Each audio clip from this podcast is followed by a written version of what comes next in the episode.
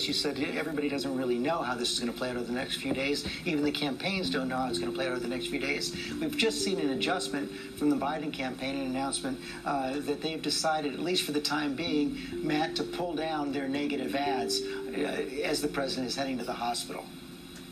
Yeah, I thought about that last night, and I, I thought to myself, that's what I would have done first thing this morning is pull the negative ads you could tell in his comments today in Grand Rapids, Michigan, he only mentioned the president once, and that was to say, I wish there was a speedy recovery. He never mentioned him again through his whole talk, didn't attack him, yep. didn't go no, lambast him, didn't do any of that. I think they have to figure out the right tone in the midst of this. I think pulling the negative ads, as you say, is a good thing. I think the other question on the other side of things is, what do you do as the presidential reelection campaign? You're not going to obviously have the principal for any time soon in the midst of this, what kind of ads are you now going to run, or what what type of campaign are you going to now uh, push through in the midst of this? And I think it's important to keep in mind this moment comes when Joe Biden has maintained a significant lead nationally and in all the key target states in the aftermath of that first debate. And so, what we're going to see is that this I, again, I don't think we know what's going to happen in the debates. I don't think we know fundamentally the impact of what's going on on the American public, and I don't think we know fully what exactly the campaigns are going to have to figure out how they're going to do and how they're going to adjust with this happening in the midst of a COVID crisis. So, Rahm Emanuel, how does the Biden campaign strike the balance right now? I guess the decision today was go forward with your campaign event, pull down the ads. Is this just going to be day to day decisions? Well, uh, yeah, it's going to be day to day as events uh, dictate. I would say that I might, this is a guess, not only they pull the negative, I bet you they put their foot to the gas pedal on the on the healthcare ad where Biden's talking about how personal it is for him. So it's both also not only the negative is down, what is the content of the positive? And I bet you in the rallies he will continually repeat with his starting line about wishing both the president and the first lady a speedy recovery and well-being. And this is not only of their well-being, but the well-being of the country. One of the best lines from his debate is, if you want to get the country moving again, we got to get COVID under control. Yeah. And I think he will not only continue the campaign and make day-to-day adjustments both to remarks, to the schedule, uh, but also to reassure people. Because remember, his core message is this is about the soul of America. This is about bringing us back together and remember what binds us as Americans and, and Rahm, on, on that point, as we've been speaking, actually. Joe Biden just sent out a tweet. Quote, this cannot be a partisan moment. It must be an American moment. We have to come together as a nation. Yeah, and so to me, this is where they're going to finally, everything's going to go. I wouldn't be surprised if they said, if there's another way to not just go to the healthcare ad, the question is whether they cut another ad that's a little more uh, about America, nation, because that has been what people loved about Joe through the primary and here and the, and the vice president rather through this process is his tone and tenor was different from the president's, and he struck a period of time that again we could be we could differ on issues without being di- difficult with each other. And I think he will constantly adjust and move towards that safe space that has been his ace in the hole from the primary to the general election to this. And they're going to make adjustments to make sure they're never offside, out of bounds on that effort and they can never be called, uh, you know, for a five-yard penalty here. We That's where you. So this can flip quickly on you, and they're going to be very stay within the lines and always draw in the lines. We've just heard from Eric Trump as well on the tweet. Ronald, real Donald Trump is a true warrior, warrior who will fight through this with the same strength and conviction that he uses to fight for America each and every day. I ask you to join me in praying for his recovery. I've never been more proud of someone and what they have had to endure. We are coming up now on 6 o'clock in the east. What you're seeing there right there is Air, uh, Marine One at the White House preparing to take President Trump to Walter Reed Medical Center there on the right side. As we know, at 1254 this morning, the president announced that he had tested positive for COVID. Uh, we learned this morning from the White House Chief of Staff that the president had mild symptoms, but over the course of the afternoon, the situation appears to be, have become somewhat more serious. The president reported to have a fever, chills, and a cough, the classic symptoms of COVID. Also reported to be taking uh, an, an, experimental drug from Regeneron, an eight gram dose of an antibody cocktail, the White House saying is a precautionary measure. And now the president preparing to go to Walter Reed Medical Center perhaps mm. for a few days. Uh, Jen Ashton, talk about the, the, the the course of the president's illness so far and what we can expect over the next few days? Well, I think the thing, George, is that this virus has shown us that we really can't predict very much. No one has a crystal ball here. Um, you know, we are talking. And you can't about take stuff for granted. 70s. Um, you know, with fever and chills, I can tell you when I have fever and chills, I don't know that I could make a, a 50 yard walk um, by myself to a helicopter. Um, and obviously, I'm not 74. So I think that every patient is different. We have to understand that um, this virus can be really unpleasant. We've heard many, many reports about that from everyone from Boris Johnson to the average person. And uh, until it's in the rearview mirror, you really don't know what to expect in medicine. So I think that the treatment will be based on observation. Uh, there will be some aggressive measures taken, but also by the same token, some expectant and conservative measures um, in a hospital setting. So it's a very fine balance, and it's certainly not robotic or cookie cutter or one size fits all in nature. One of the finest hospitals in the world, Walter Reed Medical Center. Rachel Scott is there on the scene. Can you detect any unusual activity yet, Rachel? Not yet, George, but we are seeing people starting to arrive behind me as we await the president's arrival here at Walter Reed Medical Center. And this is just a stunning turn of events less than 24 hours after the president revealed that he has tested positive for COVID 19. He is now expected to spend a few days here at Walter Reed Medical Center. Now, the White House press secretary says the president will continue working out of presidential offices. Multiple officials tell us that he is expected to be receiving uh, tests uh, every single day. And the president, while in self isolation, has been working throughout the day, but he is experiencing those mild symptoms, a low grade fever, we are told, chills and congestion. Earlier today, he did speak to Senate Majority Leader Mitch McConnell, who said he was in good spirits, George. Want to bring in our White- thank you, Rich. Want to bring in our White House producer John Santucci. John, you've, you've had had the chance to speak with Don Jr., the president's son. I did, Trump. I, I, I did, George. I just hung up with the president's eldest son, Donald Trump Jr. He told me he spoke to his father uh, earlier this morning, describing uh, the 74-year-old as in a good mood, um, uh, pretty upbeat, um, but said he did sound uh, a little tired when they spoke this morning. Um, as he quickly uh, turned the conversation to how things were um, out in the campaign trail. Uh, the president's uh, eldest son telling me that he's never seen his father sick um, in 42 years and uh, is hoping he's going to get back on the road uh, soon. Um, but obviously, uh, asking everyone to please keep his father in his thoughts. And, so we've heard from Don Jr. We saw that tweet from Eric Trump. We should probably also note that over the last now more than uh, four years, five years, Hope Hicks has really become part of the Trump family as well. Oh, no doubt, George. She is the adopted child of the Trump family. The president himself uh, often refers to her as Hopi, um, and, and someone that, you know, for so long uh, has been in tow with the first family. Her office, up until she departed uh, the White House in 2018, uh, was the closest one to the Oval Office, just outside uh, the president's door. Um, and when she returned uh, this year, many aides in the West Wing and family members of the president actually welcomed it as, as someone that had the president's trust, loyalty, and his brain. And the secret weapon uh, of Hope, is uh, multiple sources have told me over the years, is that she's the only one uh, that could tell him bad news, um, which is obviously a very tough task for anybody in the White House, and definitely a tough task for anyone that's been in the White House this year. What do we know about how she's doing? So, George, I've spoken to multiple sources that have talked to Hope uh, within the last day. I'm told she's doing okay. She is uh, exhibiting uh, symptoms of the coronavirus. She has been resting at home. Uh, you know, George, uh, most of the White House aides that travel with the president um, are tested before they hit the road, and that's exactly what happened to Hope Hicks on Wednesday morning. Uh, she had joined the president on his trip to Minnesota. She had passed her COVID test. It came back as negative.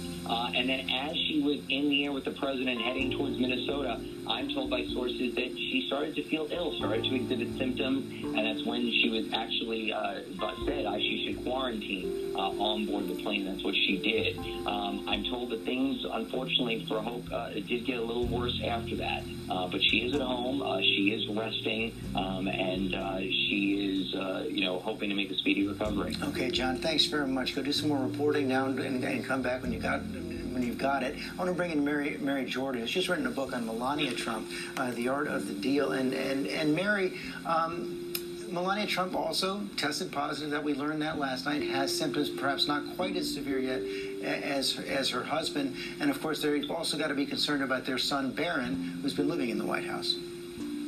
And also her parents. Uh, there perhaps is nobody more close uh, to Melania than her, her elderly parents. And she has actually been caring for her mother who was sick. Uh, so, wow. you know, there's a, a, lot of concern for a very, very close family, the closest people on earth to Melania Trump, and she eats dinner and lunch and breakfast.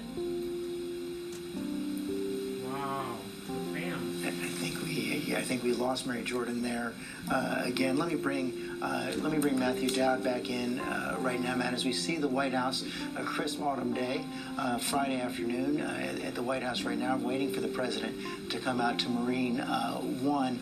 Um, it, it, it's, it's hard to imagine more of a surprise coming in the final weeks of a presidential campaign.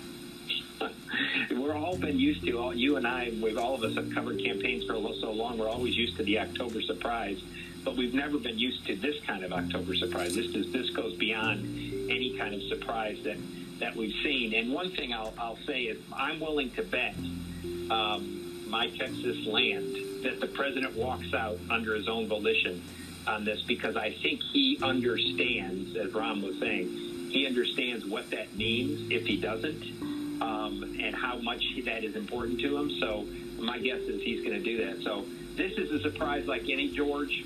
Um, you know, there's all kind of questions that it raises as voting starts in the midst of this. As we talked about his campaign, what the Biden campaign does. I'm what what I mean, we haven't talked about it enough, but Vice President Pence, who's been in contact with Donald Trump, what does he do in the midst of this when the president is going to the hospital? He's on the campaign ticket with the president. He was in contact with the president. What does he need to do in the midst of this? Does he not campaign?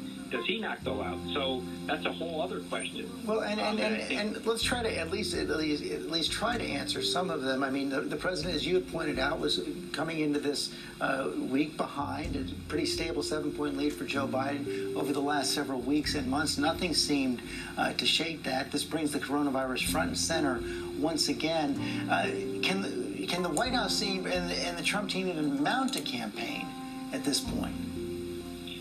Um, I don't think they can actually. I don't think they can mount anywhere close to the campaign they thought about. But I, I think this is an entirely new territory for them, which may be actually good for them because uh, the campaign they were mounting wasn't working. The convention they held didn't move the numbers. The debate strategy they had didn't change the dynamics. So maybe, maybe not running any campaign um, is their best route to this, uh, you know, in any kind of scenario. But I think the problem the president has, and was mentioned earlier, is for somebody that has tried to discount coronavirus, that kind of downplayed, according to his own words, that has made fun of Joe Biden and made fun of people for wearing masks, for all his staff, many of little of who wear masks, to have the events that he has.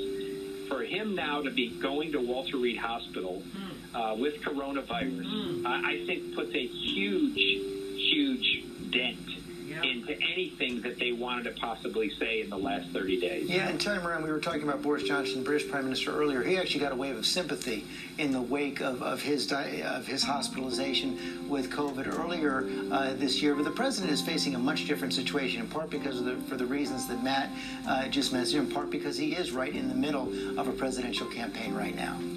He is when feelings run very, very high. Of course, everyone will want to unite and uh, hope and pray for his speedy recovery. And if he does, when he does recover, there could very well be a rallying among his base and a new argument for him. Look, I, I beat it. We can do it too. He'd need to modify, I think, some of the some of the language that he's used around masks and other issues.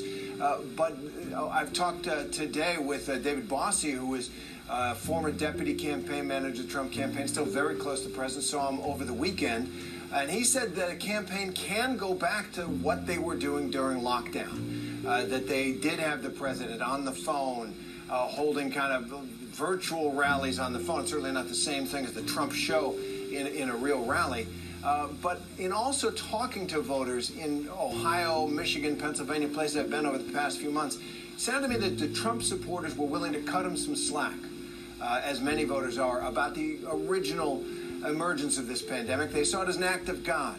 uh, and now that he is is afflicted with it, the question is, will that forgiveness, as it were, that that understanding that I heard in talking to voters continue this deep into it. In, in a deeply divided nation. Cecilia Vega, I guess one of the other uh, quandaries for the president and his team is that it seemed like in recent days and weeks, uh, that since the convention at least, the, the president and their team, team's entire strategy was to try to take down Joe Biden. That's what we saw at the debate uh, the other night. Tough to do that when you're in the hospital, when the country's facing this health crisis.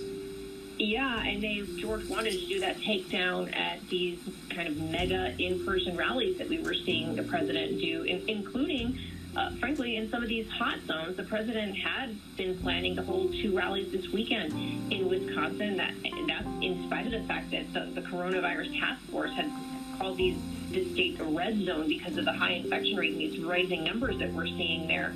Um, and you know, with the, the polls that you just mentioned in this this widening gap between Trump and Biden. They were really hoping to try to close that gap in these final weeks of this campaign with this mega travel blitz that the campaign has, as of today, said that uh, they're going to stop all in-person uh, venues that, they had planned to and either cancel them outright or turn them into virtual events. It remains unclear how they're going to do that if, with this new development of the president being in Walter Reed uh, for at least the next few days. Uh, we also know on the Biden side, we mentioned this earlier, that they they pulled negative ads, and, and I want to point out at the same time, our team is noting that the Trump campaign is still running attack ads on Facebook that are targeting Joe Biden right now. Um, you know, so it's. But I, I think the reality is both sides are, are struggling with how to do this, given the uncharted waters that we're in. And, and as of this morning, there were questions even about uh, the, the health of the Trump family, the top tier of the Trump family, and them having to potentially be in isolation. You know, these are the folks who are help running the campaign and, and even campaign staffers who had come into contact with the president as a result of that Bedminster event. So um, it's not just a function of can they hold these rallies for the voters and the Trump base and the supporters. Can they actually physically do them if people who are running this campaign need to be in isolation. Let's go back to Mary Bruce. She's in Wilmington, Delaware now uh, with the Biden campaign. So we're seeing elements of a strategy coming together from the Biden campaign. Uh, the pre- he went forward with his event today, pulled down the negative ads. We just saw that tweet calling for unity. Are you able to pick up anything more about how they're looking at these next few days? Well, the message coming from the Biden campaign is clearly to, to, say that this is not political, that this is a moment for the country to try and come together and recognize that this virus is still a very real threat. That, of course, echoes the message that the Biden campaign has been making uh, for the last several weeks, while the president and his campaign have tried to argue that the country is turning a corner, as Trump says. Uh, the Biden campaign says, no, we are very much still in the middle of this. That message, they believe, is now underscored by the fact that the president himself has now tested positive. Uh, but to the point that Cecilia was just making, regardless of which side uh, of this campaign you're looking at, the campaign trail as we know it is now fundamentally changed with just 32 days until the election. The Trump campaign effectively screeching to a halt, the Biden campaign having to completely, you know, or at least partially change their strategy. It is clear that they are still going to be traveling. Uh, Kamala Harris right now is heading towards an event in Las Vegas. Joe Biden just wrapping up this event in Michigan. Jill Biden was also on the road earlier today. So they are still getting out and about and, and talking with voters, still getting their message out. That message, though, is now being tweaked, of course, as they are ramping down their attacks and ramping up their, their language about the need for the country to come together. And, and their message, uh, both before and after the debate on Tuesday night, has been that they're going to go full speed ahead with the debates. They're willing to go again, uh, despite what happened on Tuesday night, um, but that they're not going to go along with any change uh, in the schedule. That's what I was told by a, by a Biden campaign official earlier this morning. Do they expect the debates to happen? That is such a good question right now, and simply nobody knows. I, th- I, think the Biden campaign was still full steam ahead. The next face off, of course, scheduled for just two weeks from now on October 15th. But the president's health and whether or not the president uh, is able to attend safely, uh, if he's even healthy enough, is the big X factor here. Um, there's, of course, also the vice presidential debate, which is uh, set to be held just next Wednesday. And while we know that the vice president, of course, has tested negative, there are questions, of course, about a need for isolation. We know that sometimes it can take several days after exposure for the virus to be detected. So whether or not we are going to see debates in the same timing that they were expected, in the same format that they were expected, uh, are all big ifs right now, George. We simply don't know. Um, and, and there are just too many X factors for either campaign, I think, to make a determination right now. Biden campaign and the vice, former vice president himself have been extremely careful uh, with COVID. As, as we talked about earlier, the vice president said he took two tests today. Should we expect that these tests are going to become relatively routine now? Yeah, and he has been regularly tested even before this. I would suspect that they will become even uh, more frequent. And it goes to just how different the two campaigns have been. Uh, as both of them have been ramping up their events, the president, of course, going back to those packed uh, campaigns, he has been uh, having a really uh, jam packed schedule as well. Joe Biden, even as he uh, increases the number of events that he's been having, they are all with a very limited audience making sure that everything complies with local guidance, the local safety precautions. He's always at a safe distance. You almost always see him wearing a mask, though sometimes he takes it off when he's actually delivering remarks. Today, you will notice he did not do that. I can tell you I've been at many of these events. I was just uh, with him earlier this week, the day after the debate. Again, you'll often see the press uh, uh, sitting in those little circles six feet apart from each other. They take this very seriously. And even when he is not doing events, his staff is tested frequently. There's a very limited number of staffers that are allowed to have close access to the vice president. Even if they've tested negative, they're all required to wear masks. They take this virus very seriously. I suspect uh, the, stri- the strictness of their uh, precautions is only going to increase now, George. Right. And, and Cecilia Vega, at the White House, have been somewhat more cavalier about uh, masks uh, on, on, a day to day basis. I would expect that will change now as well.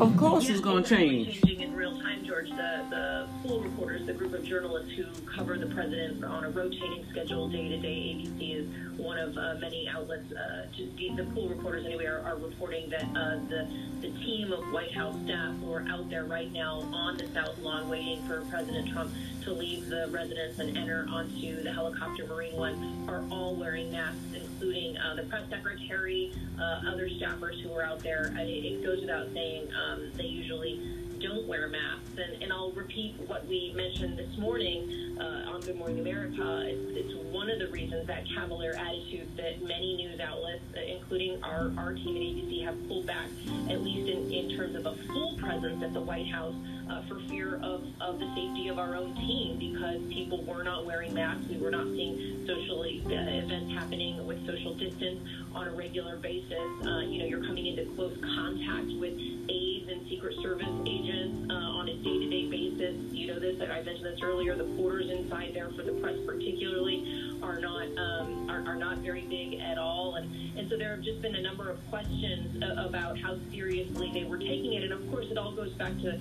the, the statements the president himself has made from inside that press briefing room, uh, downplaying the severity of this and, and even the order starting the helicopter into not just a political one but a campaign one, where he just as recently as the debate uh, charged challenged Joe Biden and, and mocked him essentially yep. for, for wearing a mask as often as he does. And there you go, George. You can see the yeah the, the helicopter now is getting ready to go. Yeah, he about to come out, y'all. The president will not be speaking when he makes when he makes the walk to the helicopter. It wouldn't be possible really to hear. About to come out. He would say, but we have seen more activity now around Marine One. He's he's he's in the. In fact, now we're told he went directly to the helicopter. Our cameras were not there to see uh, him at that moment live. So he's in the oh, they hit him. Oh, he came probably from the bottom. Oh, they didn't want nobody to see him. Ain't that something? Ain't that something? And uh, he will have an office set up there, as we've said, uh, to do work and to continue to make decisions over the course of the time that he is at. Uh, take off in a helicopter. I knew something because it was coming well. outside. I'm like, okay, so where the president? The 25th Amendment in any way. They use a distraction, y'all. Uh, any of the powers to the vice president as he's being treated uh, for COVID. Jen Ashton, let's remind everybody the treatment he is getting right now. He's received uh, a, a, single dose of Regeneron, their antibody cocktail, but also, according to the president's doctor, zinc, vitamin D, I don't even know what this is, famotidine, melatonin, we all know, and a daily aspirin. Jen? That's what everybody should take. Zinc. I know I got my uh, zinc, vitamin C. It is quite my my ginger my ginger root. waiting to take off, knowing what's happening. Whoa, It there it goes. About to take off. of all Americans. We are Wow. a deeply divided country right now, but that is our president, the one officer of the government elected to serve and represent all the people. Many people don't like the way he does his job. Many people find him a threat to the country He is a uh, threat. that he governs. But there's no question the Constitution put him there. That's our president, and this is a this is a very serious moment given Oh, it is we is know about serious. this virus. One can only uh, wish him well. Marine One slowly taking off from the South Lawn. Wow, look at the House, helicopter, We were told by the Wow. He was wearing a mask as he entered, wearing a suit and a mask as he entered uh, the helicopter. Relatively short flight to Walter Reed Medical Center, Martha Raddatz, uh, where the president's team will already, of course, be in place, ready to give him the best care. I have to imagine, though, the president has spent time at Walter Reed visiting uh, wounded soldiers. I have to imagine uh, this feels like a blow, though, to him, Martha, coming in these waning days of a presidential campaign. It, it, it has to feel like such a huge blow. And Of again, course it does. Who is vigorous. He counts on that energy. Like to be seen in any way as weak. And you can see the helicopter. Well, that just shows you, bro. I'm sorry. You ain't no better than nobody else. You got a title as president of the United States. But you guys, you gotta be careful though. You you the president of the United States, but you're also responsible for the American citizens of the United States of America. And you can't divide. You can't be divided. You're supposed to represent all people, okay? Not just one side. And you can't mock people. You can't mock a situation and don't feel a repercussion of it. The Bible is true. I don't care how they try to make it look pretty. The Bible says, be careful with the words that you say. Life and death is in the power of the tongue, and those that love it shall eat the fruit of it. The thing about it, we want the Bible to make us feel good when we want to feel good. And then when our own words come back to put us in check, then all of a sudden, hey. And I and, and nobody's not gonna tell me I'm not a true prophet.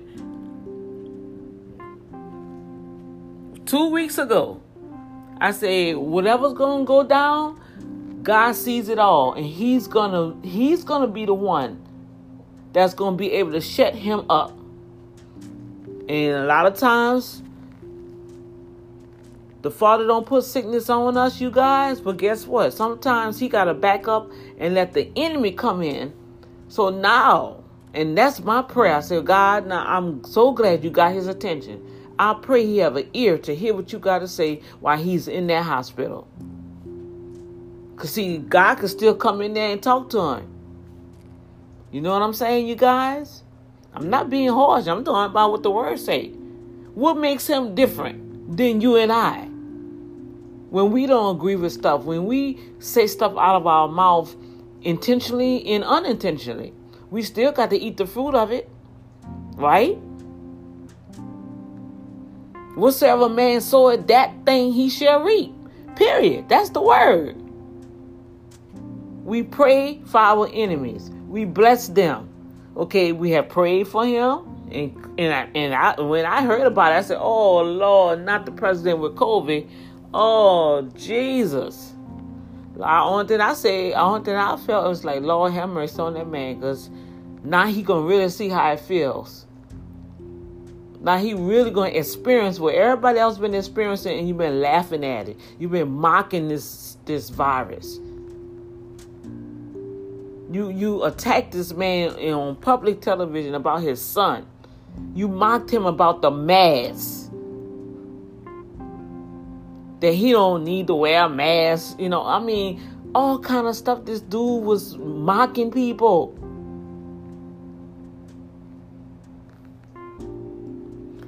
Life and death is in the power of the tongue, and those that love it shall eat the fruit of it. That's Bible. Period.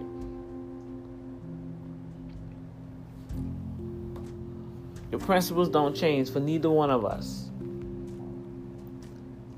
We are not higher than God. I'm sorry. I just I wanted to put that quote on there.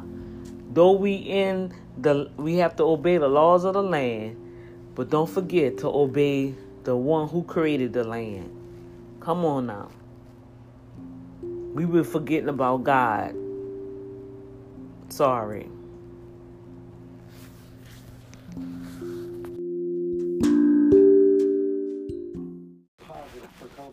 We learned this morning that he had mild symptoms, according to the White House. Now, an escalation in those symptoms that he's had a fever, cough over the course of the day, has been treated with Regeneron, and is expected to be going to Walter Reed Medical Center for more tests. Let's go to our chief White House correspondent, Jon Karl. George, uh, we are told that the president has, has all of the classic symptoms of coronavirus, or many of them fever, chills, nasal congestion, and a cough.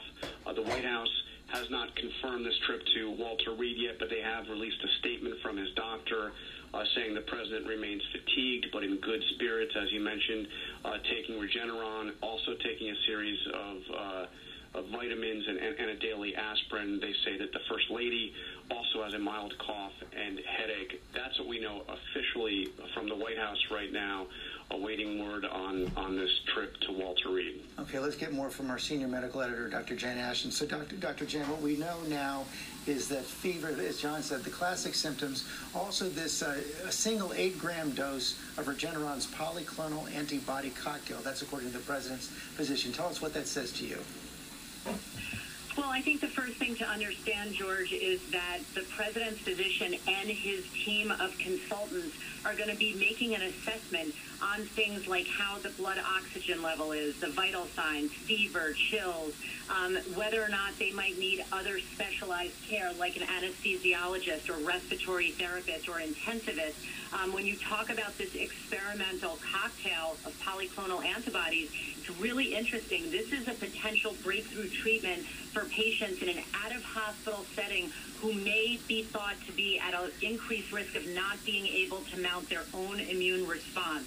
Um, has been short, shown in clinical trials to shorten the duration of symptoms and reduce the amount of virus circulating in the body. Um, so it does tell you that they made a calculated risk assessment of risk versus benefits, and the benefits outweigh the risk of giving this drug, and that the, the benefits of moving the president to Walter Reed outweighed the risks of staying at the White House. And Dr. Jen, stand by because we actually have the, the one of the founders of Don't Regeneron. tell me that's who not a created this guy that sit polyclonal up high. Antibody cocktail. Dr. George Yancopoulos on the phone with us as well. Uh, Dr. Yancopoulos, tell us about the significance of the eight gram dose and what you've seen so far in your results. First, I should just correct one thing. It's a cocktail of monoclonal antibodies. So it's a monoclonal antibody cocktail. Uh, the I White think House called it polyclonal. I, I think that that was just uh, an error in, in transcription. Okay. Um, and I think that your correspondent described it well. I, I, I'm sure that, as she said, the medical consultants looked at all the data and decided that this, because of its uh, apparently uh, strong data suggesting antiviral activity, lowering of the virus, and potential to help people exactly in this situation, they deemed that based on the risk benefit, it'd be worth trying it. Uh, we tested two doses in our trial. Uh, they went with the high dose, uh, and I guess once again they assessed that there were no increased safety. There were very few reasons to have concerns about safety or tolerability based on our trial, and I guess they decided more is better, and they went with the high dose, the eight gram dose. And have you seen any side effects in those you've treated? Right now, we have in our, our studies a very uh, benign safety and tolerability profile. This tends to be the case with these monoclonal antibody treatments. Obviously, we have a long history of this. Um, and we all have to remember, it's very different than vaccines. Vaccines are inducing an immune response, and sometimes they can overinduce, and that's why there's all these concerns about side effects. We're actually giving these antibodies. We're substituting for your own antibodies, and you don't tend to get the same concerns and worries about overinducing the endogenous immune response by simply providing these inert antibodies on the outside. Dr. from the Yancopoulos, outset. thanks very much for your time. I want to go back to Jen Ashton. Jen, we know that the president, according to the White House, said that he tested negative for the coronavirus on Thursday and then went out and, and did those events on Thursday. Mild symptoms reported this morning, now serious enough perhaps for the president to be going to Walter Reed. What does that tell you? He's been had it. Well, George, it's interesting because from other viruses, we know that a shorter incubation period from when a person is exposed to when they start to manifest symptoms can generally mean that the person has a higher viral load, meaning more copies, more volume of that virus inside. We don't totally know if that's the case with COVID, um, but again, as, as you've heard, we've talked about it many times.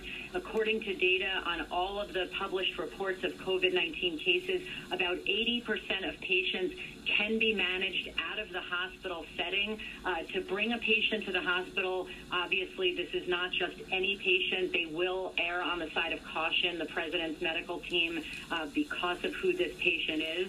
Um, but in general, when someone's symptoms progress rapidly Yep. um, and they feel that they need other services, more observation in the hospitalized setting, uh, they will err on the side of caution and admit someone. And and and it's especially surprising as you point out, the president is not any patient at all. He's the president of the United States. He has a, a, an entire battery of medical equipment at the White House as well. So they they're they're, they're taking this very seriously uh, at this point. In part, also as we've talked about, the president, 74 year old man, and weighs 245 pounds. Wow. Exactly. When you look at the risk factors, as we know with the published reports on data of COVID 19 patients who are admitted, age, being a man, having a BMI of 30, which is the cutoff for obesity and above, increases the risk of complications. Uh, and then again, when you talk about who this patient is um, and the potential benefits of having other services at his disposal in a hospitalized setting. Um, just in case in medicine, we always prepare for the worst, hope for the best, and take all the steps we need to so that, so that if the worst case scenario happens, George, uh, the medical team is ready to respond and respond quickly. Jen Ashton, thanks very much. Let me bring in Terry Moran, our senior national correspondent, as well. Terry, hearing the president may be going to the hospital for a few days brings up immediate discussion of the 25th Amendment and whether, if at some point he may have to say, I'm going to turn over some of my powers now to the vice president.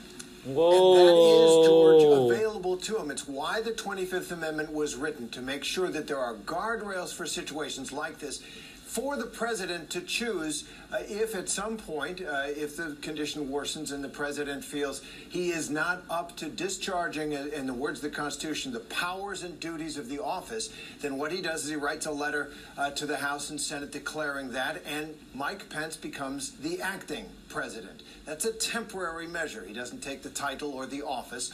But when President Trump recovers, feels better, he writes a letter saying that, and uh, he becomes president again. The, the hard part is uh, if he falls ill quickly and isn't able to get that letter off, what happens then? Well, then uh, Vice President Pence, under the Constitution, would assemble the cabinet, and if a majority of them vote that the president at this moment is not able to discharge the duties and powers of his office, Mike Pence would become acting vice Whoa. president. So the Constitution has these processes for President Trump, for the for the government to continue in a safe and secure manner. It's only been invoked for relatively routine operations for President Reagan and President George W. Bush. In fact, when President Reagan was shot in 1981, they did not invoke the 25th Amendment.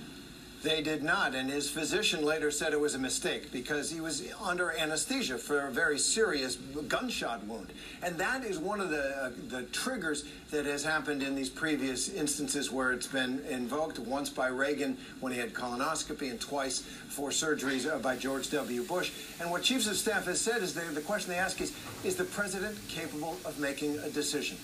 That's the threshold. And as soon as he emerges out of uh, anesthesia in those instances and seemed capable of making a decision, that letter reclaiming his powers went out. This is a different situation, unprecedented. Yeah, right now we have no reason to believe the president can't make decisions at this point. I want to bring in Martha Raddatz, our chief global affairs anchor. Martha, the president is headed uh, to Walter Reed, a facility you know well. Yes, and, and it is a massive medical facility. He will get the best care possible, not only for military doctors. Of course, he has a military doctor, but they will have any doctors at their disposal to help out with this in the president's care. Uh, you heard the White House say he will have a presidential office there. I think what they mean is a VIP Right. room, which is set up at uh, Walter Reed, uh, but that's set up for any VIP that's there.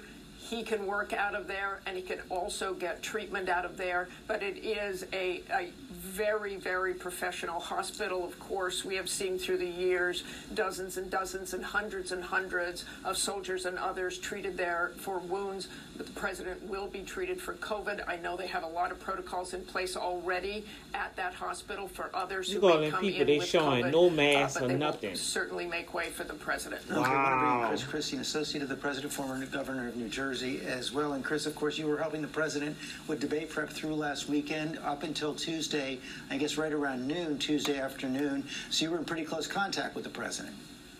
I was George. Um, we uh, we worked Saturday, Sunday, Monday, and Tuesday. You know, a few hours each day, um, mostly in the map room um, of the White House, uh, and then we also worked in the Oval Office a little bit. Uh, we were all pretty well spread out in both places. Um, I was probably, you know, three to four feet away from the president. I was sitting across from him, across a rather large table, but. We were all together for, for you know a number of hours for four days. Did you notice anything, any symptoms at all? No, no. He, believe me, he and I had, you know, some good back and forth preparing for the debate. He seemed energetic and, you know, ready to go, and I didn't notice uh, anything with him or with Hope Hicks, who was in the room as well um, during those times. They, they both didn't display any symptoms that I noticed. And, and, and Chris, of course, since you were in such close contact with the president, uh, walk us through the process of how, how and if the White House contacted you through any kind of a contact tracing program so you would then go get tests yourself. I have not been contacted, George, by the White House. Um, I found out about Hope's diagnosis through media reports. Um, but obviously, when I heard that Hope, who I had been in that same room with as well, um, had tested positive and was symptomatic, um, I knew that I was going to have to be tested. And so I found that out, I guess, about 9 o'clock last night when it was initially reported.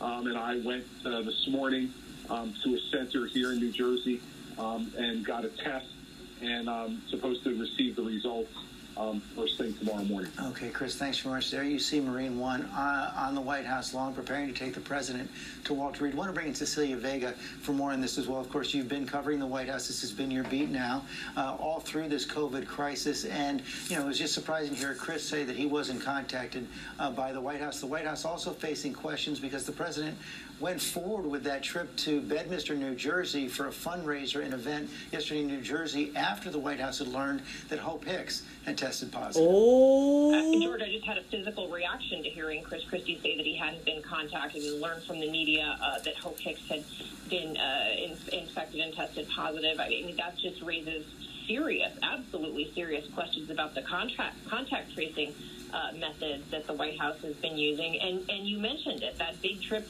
uh, to Bedminster that we know the president took, even though he knew that he had been exposed, potentially Oh. exposing uh, a hundred some odd supporters there who've now been told by the governor of New Jersey to take the appropriate precautions in the wake of that uh, presidential visit. But this is coming at a time when uh, the polls show the majority of Americans don't trust the president's handling of the coronavirus. They don't trust what he's said on this. He has, frankly, misspoken, mistruth after mistruth uh, on how serious this virus is. You'll remember he told Bob Woodward, he admitted that he intentionally downplayed the severity of the virus to Americans because he'd said that he didn't want to worry them, even though at the time when he made that statement, he knew exactly how dangerous this was.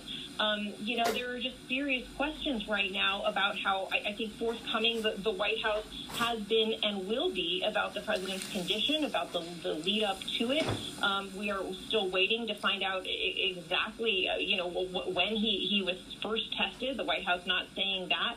you know, there are also, George, we've been talking about this over the last four years, questions about the president's health. We don't have a full record, a complete record of how healthy or not healthy he has been uh, leading up to this. Just like he didn't release his tax returns, he's not been fully forthcoming about his own health conditions. There was that big mystery trip last year to Walter Reed that we still don't really know exactly why he went. And I'm just going to say, George, as a, as a White House correspondent, I've just been pretty astounded in the last, you know, 12, 15 hours since all of this broke, watching the fallout take place over the course of the day at the White House and still seeing, even as the president has tested positive for coronavirus, aide after aide addressing the media via vis-a-vis the American public not wearing masks today. Oh, wow. It's been a pretty, uh, pretty astounding day so far. Yeah, and we're wondering what, at what point will the president's doctor come out and give a full briefing on the president's condition? I want to go back to uh, Jen Ashton for more on, on this. So we know that. Uh, people have come in contact clearly with the president since last Saturday, and at least uh, two other people who were at that confirmation, I mean, announcement for Judge Amy, Amy Coney Barrett last Saturday. The president of Notre Dame, Senator Mike Lee of Utah, have also tested positive for the virus. Several members of the cabinet have come out and said they've tested negative. But for someone who's been in contact with the president in the last 24 and 48 hours, an immediate negative test doesn't necessarily mean you're in the clear, correct? Absolutely correct, George. So I actually asked Dr. Anthony Fauci about this question after exposure to a, a confirmed case of COVID 19. When is the optimal time to get your test?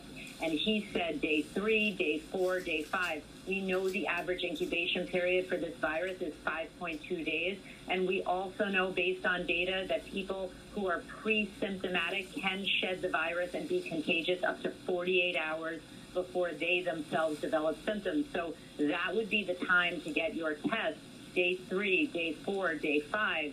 Um, getting tested immediately right after exposure is not that clinically meaningful uh, and can absolutely present the, the possibility of a false negative result. So contact tracing is key. We've heard from the beginning, critical to control this outbreak is test trace and isolate, and it seems like there are some big issues in the contact tracing department of that equation. President Trump, was, of course, was across the room from Vice former Vice President Joe Biden on Tuesday night at that debate. We learned this morning from the former Vice President that he has tested twice now negative today for the, the coronavirus. He's gone to Michigan for a campaign event. Mary Bruce is covering him. And George, just a short while ago at that campaign event, uh, Joe Biden said that this is not a matter of politics that this is a bracing reminder, as he said to all of us, that we have to take this virus seriously. Seriously, that's right. Well wishes to the president and the first lady. You mentioned he did receive two negative tests today. Uh, one from a doctor in Delaware, and another. He said by the former White House doctor who came up. Uh, that may be part of the reason why it took several hours this morning for us uh, to get an answer about the status of his own uh, condition. But you know, it was mark, uh, notable that during his speech just now, the former vice president kept his mask on for the entire time and he implored Americans to wear them too, yes, saying, yes. This is not about being a tough guy. Those were the words he used. He again argued that masks are, are a matter of being a good patriot, looking out for your fellow Americans. Uh, and he did call for all Americans to have the same access to testing. You know, saying that it's not just people in the White House or those who travel, you know, with him or are part of his campaign that, that deserve to have that kind of safety and peace of mind. There has been a lot of questions about why Biden is back on the campaign trail today, uh, given that just on Tuesday, of course, he was on that debate stage with the president for 90 minutes, even though they were socially distanced over 13 feet apart, but they were not wearing masks. Uh, we have asked the Biden's campaign about this, and they say that they felt comfortable resuming their campaign tra- travel because one, Biden tested negative, but also they say he was not directly in close contact with the president, and they say he was wearing a mask at all times during the debate, except for when he was on that. Right, and there was no encounter backstage between the president and former Vice President Biden. They have not said that explicitly, but they say that, that they, he was not in direct contact with the president, so that uh, is the implication they seem to be giving us, George. Okay, Mary Bruce, thanks much. Let me in Rahm Emanuel right now. Rahm, uh, you're a strong supporter of uh, Vice President Biden. Is he handling this correctly in the wake of this kind of bombshell announcement from the president? Yes, I, I mean, I, two things, George. One is he's handling it correctly by obviously wishing the president and the first lady that they uh, speedy recovery, and then also be reassuring and, uh, to the public as a whole, not just as a candidate, uh, an opponent of the president, but as an American. And I think, to be honest, that goes to his core point uh, where he said, uh, you know, even when you disagree with me, I'm going to be your president. And his whole message is about unity, bringing the country together. And I think he's, if, I hate saying this, given you're dealing with a uh, health crisis or a health challenge for the president, he did he did it exactly right for his message. I can only imagine now, looking at the helicopter there on the south lawn, the battle at the uh, between the medical team, the communications team, and the White House political team. That you have a president, the image of making a decision we're going to have to take it to the hospital. And that's what I wanted to ask you about because you're a former White House chief of staff as well for, for President Obama. This is about as complicated a set of issues you can deal with and the most personal set of issues you can deal with for a president. Well, you know, one of the things that any chief of staff doesn't like is when it, it involves what I call the East Wing, meaning the first lady and family and et cetera. And you have the doctors and the medical team obviously made a decision that the White House is not good enough, God forbid, given now you have a fever, you have some conditions. I know it's all said as preventive, but this has an implication that the White House is just not set up for this. So we have to be at a hospital. Then you have the political team saying, you understand that we start the morning, you know, on our, on our own two yard line, and this is going to put us on our one yard line, if not worse. And they're weighing in, probably saying this is horrible. And then you have the family's own considerations, and the, and uh, in this case, both the president's slash patient consideration. And so you, I've had situations where you have national security saying one thing, political team saying another. Wow. And in the end of the day, you can't really find uh, a weight of equities, and you have to pick one side of that scale or the other. And you can see with that helicopter there, the medical team won this argument. From a purely nonpartisan perspective, as a, as a former White House chief of staff, if you, if you could just put on that institutional hat, what should we be hearing from the White House right now? I think they uh, two things. One is uh, they. If I were them right now, I get the medical team and doctors. As soon as the helicopter is up, I'd get them out with a press conference in the press, White House press briefing room to answer all questions. It will be a level of transparency that I think the country needs, and to be honest, the presidency needs and this president needs. So all three of those yeah. aspects need the transparency, and I would put a full medical team with a full report answering and prepared to answer all the questions. And I don't, and I think this is the commander in chief, leader of the free world, the president of the United States, who's being taken to a hospital because he's contracted uh, the virus.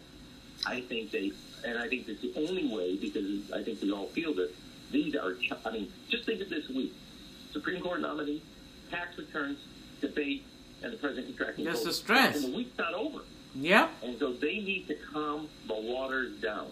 And the only way to do that is to get people that are apolitical to deliver a message of full, open kimono transparency. Jen Ashton, I know you want to weigh in on this. Wow. Yeah, I think um, what Rahm just said is completely on point. You know, you don't just need to hear from the president's physician, you need to hear from the entire medical team. That includes infectious disease specialists, pulmonologists, um, multiple other specialists who are all consulting on his care and a full debrief of all the evaluations uh, and his vital signs, what his pulse oximeter is, whether a chest x-ray has been done, whether his EKG is normal, um, what other medications they are starting him on, whether as a therapy or as a precaution. Um, and I think that we need to, you know, get to that step. And I think there are a lot of people, both in the lay public and the medical profession, who would be interested in that information and reassured if it is, um, you know, just a precautionary measure. Terry Moran, we've often learned after the fact that presidents had serious health problems in the White House, everyone from FDR to JFK, uh, and, and even now Ronald Reagan as well. But this is the most serious public health crisis for a president probably since Ronald Reagan was shot in 1981 no question about it. Uh, the other incidents where that 25th Amendment has been has been enacted uh, is when there have been scheduled surgeries. The, this is the most serious condition that a president has faced since Ronald Reagan was shot. And, and there have been other presidents. Uh, Dwight Eisenhower had very serious heart attack when he was in the White House, uh, and there was no 25th Amendment at that point. So this is something to take seriously but it is it is important to remember most people who have it do recover, and uh, the president gets the best medical care in the world. Uh, we are told, I should say, George, by the White House that the president has not invoked the 25th Amendment to temporarily transfer the powers and duties of the president to Vice President Mike Pence. And that makes sense as long as he is capable of making decisions. Uh, the concern about this and the difference between this and those other instances is in those other instances there were going to be scheduled absences, as it were, of the president's decision making capacity. Be under uh, Reagan and Bush were under anesthesia when they handed over the powers it, it, will be hard to tell, and it will be only up to President Reagan, uh, I'm sorry, to President Trump, uh, to decide when he feels he's got to yeah. focus on his health and not be president. He ain't gonna do that. We don't, we, we don't know exactly. That man too bullheaded. That man ain't giving up that power. From the White House and the White House doctor, but Terry, it does he make give me it think out. of the trajectory we saw of, uh, of Boris Johnson, the, the, British Prime Minister, early earlier during this COVID crisis, came down with symptoms, wanted to keep on working, kept on working for a few days, and then ended up in the hospital in quite a serious situation. Yeah. A very serious situation. His father said that they almost lost him. It was, yeah. it was a very, very bad night, and Johnson himself has talked about that. There's one other aspect to that. Since he has returned, uh, many observers in Parliament and in the British uh, public are openly saying he is not the same man. That he is str- still struggling yeah. with what is being called long COVID by many, many people who've had it. That his focus and energy might not be the same. That's a very common after effect. Dr. Jen could talk about that. But this is a, a very serious situation, not just in the coming days and, and weeks, but perhaps uh, one of the things the president would have to watch out for is what so many people uh, are dealing with that long COVID affliction. Okay, Terry, thanks. Let me run our political analyst, Matthew Dowd. Matthew Dowd, of course, this is happening 32 days before the final votes of this presidential campaign, as millions have already voted. Yeah, and that's the other complicated part of this is we've never faced a situation like this in the midst of a presidential campaign when people have already started voting. We've never faced it. Ronald Reagan was two months into his presidency when he was shot. So this they weren't in the midst of a campaign. What happened with Eisenhower wasn't in the midst of a campaign. And so this is a huge difficulty, and it raises all kind of questions. Not only I know you talked about the Trump campaign, it raises questions for the Biden campaign because I think the Biden campaign is going to have to take this on a day-to-day basis. I know they say they're going out there and campaigning, they're going to have the right tone, but I think they have to really watch this and decide what to do as this moves forward and see how the president does in the midst of this. And then it complicates everything with everybody's already trying, right in the midst of trying to make a decision on who they want to be the next president of the United States, and they see a helicopter on the South Lawn. And you have this immediate question of debates. Right now, the Commission on Presidential Debates says that the vice presidential debate is going to go forward next Wednesday with Vice President Mike Pence, Senator Kamala Harris. The next presidential debate is scheduled for October 15th, which is just outside of the, the 14 day isolation period for people who've had COVID. Well, I, I think they are saying that the vice presidential debate is going to be on, which I think as of this time on Friday is probably true. But things could you be totally changed by Monday or Tuesday of next week in the midst of this. And yeah. I think every one of the people that are involved in this, the Biden campaign, the Trump campaign, the debate commission, is going to have to watch this and see how this unfolds to make sure the decisions they're going to make are reflective of what they want to see, what's going on at the White House, what's going on at Walter Reed, and make the best decision. So I think as of today it's on, but there's no you know, you can't guarantee that as of Monday or Tuesday that they make a different decision. Well, and I want to bring that back to Jen Ashton. Jen, what is the right thing to do here? You know, the vice president uh, last saw the president, we are told, on Tuesday afternoon. They believe the vice president staff's Vice President's staff has said that they believe that means he is clear, doesn't have to uh, quarantine, doesn't have to isolate in any way going forward. What are, what are the best he needs a quarantine. Those who come in contact with the president should do going forward? Well, it's interesting, George, because we've heard a lot of controversy, as you know, in the last couple of weeks and months. Everybody else have to quarantine. Why they can't um, quarantine? Going back and forth on what they recommend. Um, you know, that's another piece of information that I think would be very interesting and important for the American public to know. What exactly is the testing protocol for the vice president, for Vice President Biden? Um, are they being tested every single day? Are they self quarantining at all? Right. Keeping some some distance um, between their spouses or their family when they're inside in an indoor setting.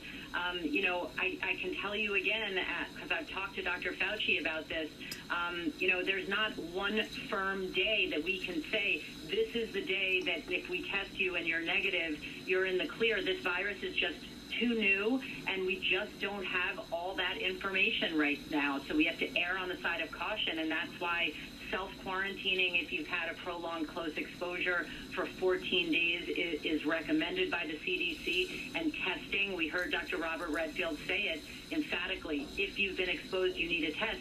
He just didn't say when. Okay, Jen, thanks very much. Martha Raddatz, as we wait for the helicopter, wait for the president to come and approach the helicopter, my mind is going back to that uh, ceremony last Saturday, late Saturday afternoon, uh, in the Rose Garden when the president presented Judge Amy Coney Barrett.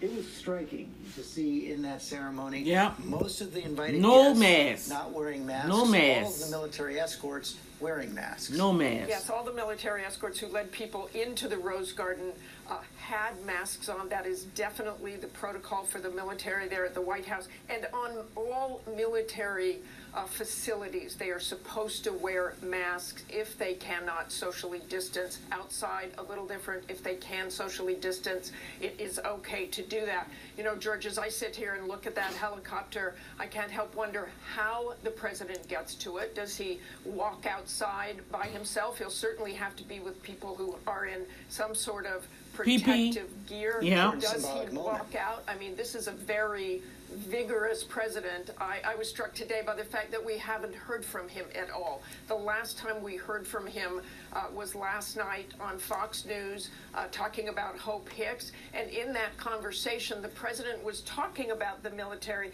He was talking about Hope, and he said she's fantastic and she does a great job. But it's very, very hard when you are with people from the military or law enforcement and they come over to you and they want to hug you and they want to kiss you uh, because we really have done a good job for them. I, I don't really know what he's talking about there. The last time there was anything with the military was on Sunday. It was for Gold Star families last Sunday evening.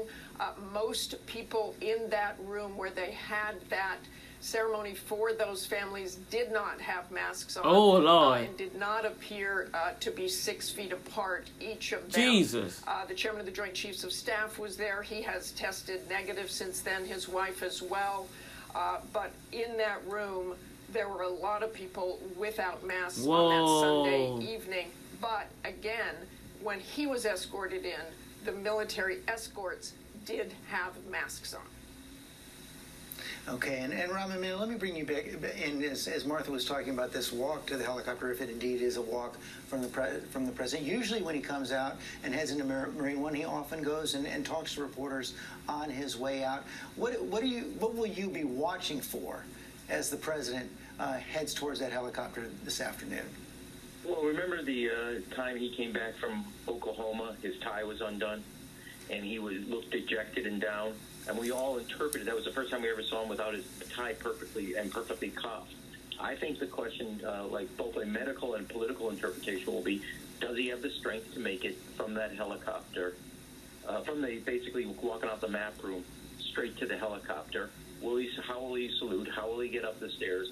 Does he have both the strength? And this is a person. It's going to be an image, and it's the first time we're going to get that picture of the president. And the, uh, they said he had a fever how it's affecting him, it will both project medically and it will project uh, strength or not. And so that walk, I'm surprised to be honest, they didn't do a, uh, a car and they chose the helicopter uh, and all this. And given the delay or timing here, my guess is there's uh, this is out of my field, but since I'm a spin doctor, so I'll say say it has some medical precaution. This is not uh, reassuring that there's a delay here. And oh Cecilia, wow! Cecilia Vega. I mean, uh, we, we've had a lot of radio silence during the day from White House aides. Although we've now seen uh, Mark Meadows, the White House chief of staff, came out this morning briefly, um, and you've you know this. Well, you guys, I'm not gonna. I just wanted um, to share because I know a lot of you guys, you know, all over the world listen, and I appreciate you listening to the broadcast and just giving you some insight on what's going on here in the United States. Um, President Trump was tested positive for COVID right after he did that for uh, that horrible debate on Monday, and I'm telling you, uh, I believe this is a wake up call. I believe that at this time, my prayers are for him and his wife because both of them have been tested positive for COVID 19. I know for a fact that is not no joke.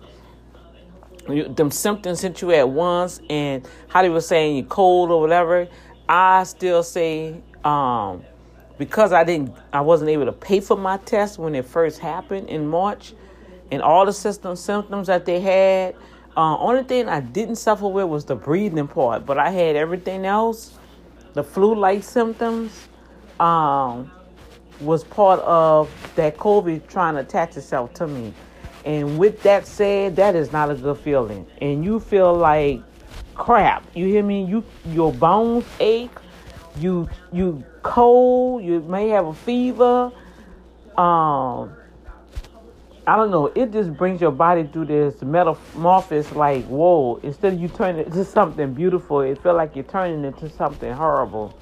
And so, with that said, what's what's happening? I'm watching the special report, and they're waiting for him to come out the White House, and they have the specialists, and as you heard, um, the analysts, and they discussing like the whole scenario through this whole week up to the announcement on yesterday because it's way it's what one one something a.m. in the morning here Central Time in Houston, Texas.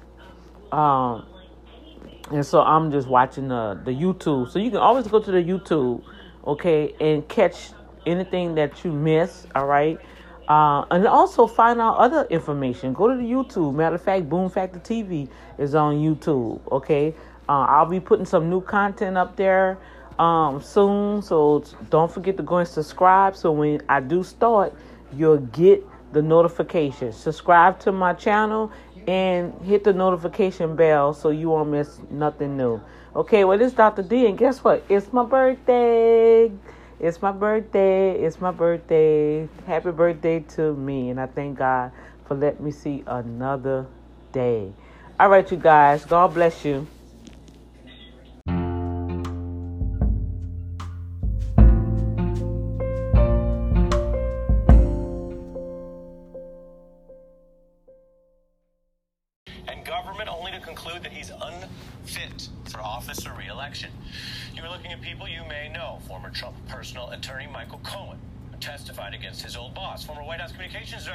Scaramucci, who opposes Trump's reelection after briefly serving in his White House, and former Trump co-author Tony Schwartz, who scripted Trump's original public mythology in The Art of the Deal, only to emerge as a fierce critic and decoder of Trump's rhetoric and, yes, lies. I want to thank each of you for joining this unique discussion at this important time. Gentlemen.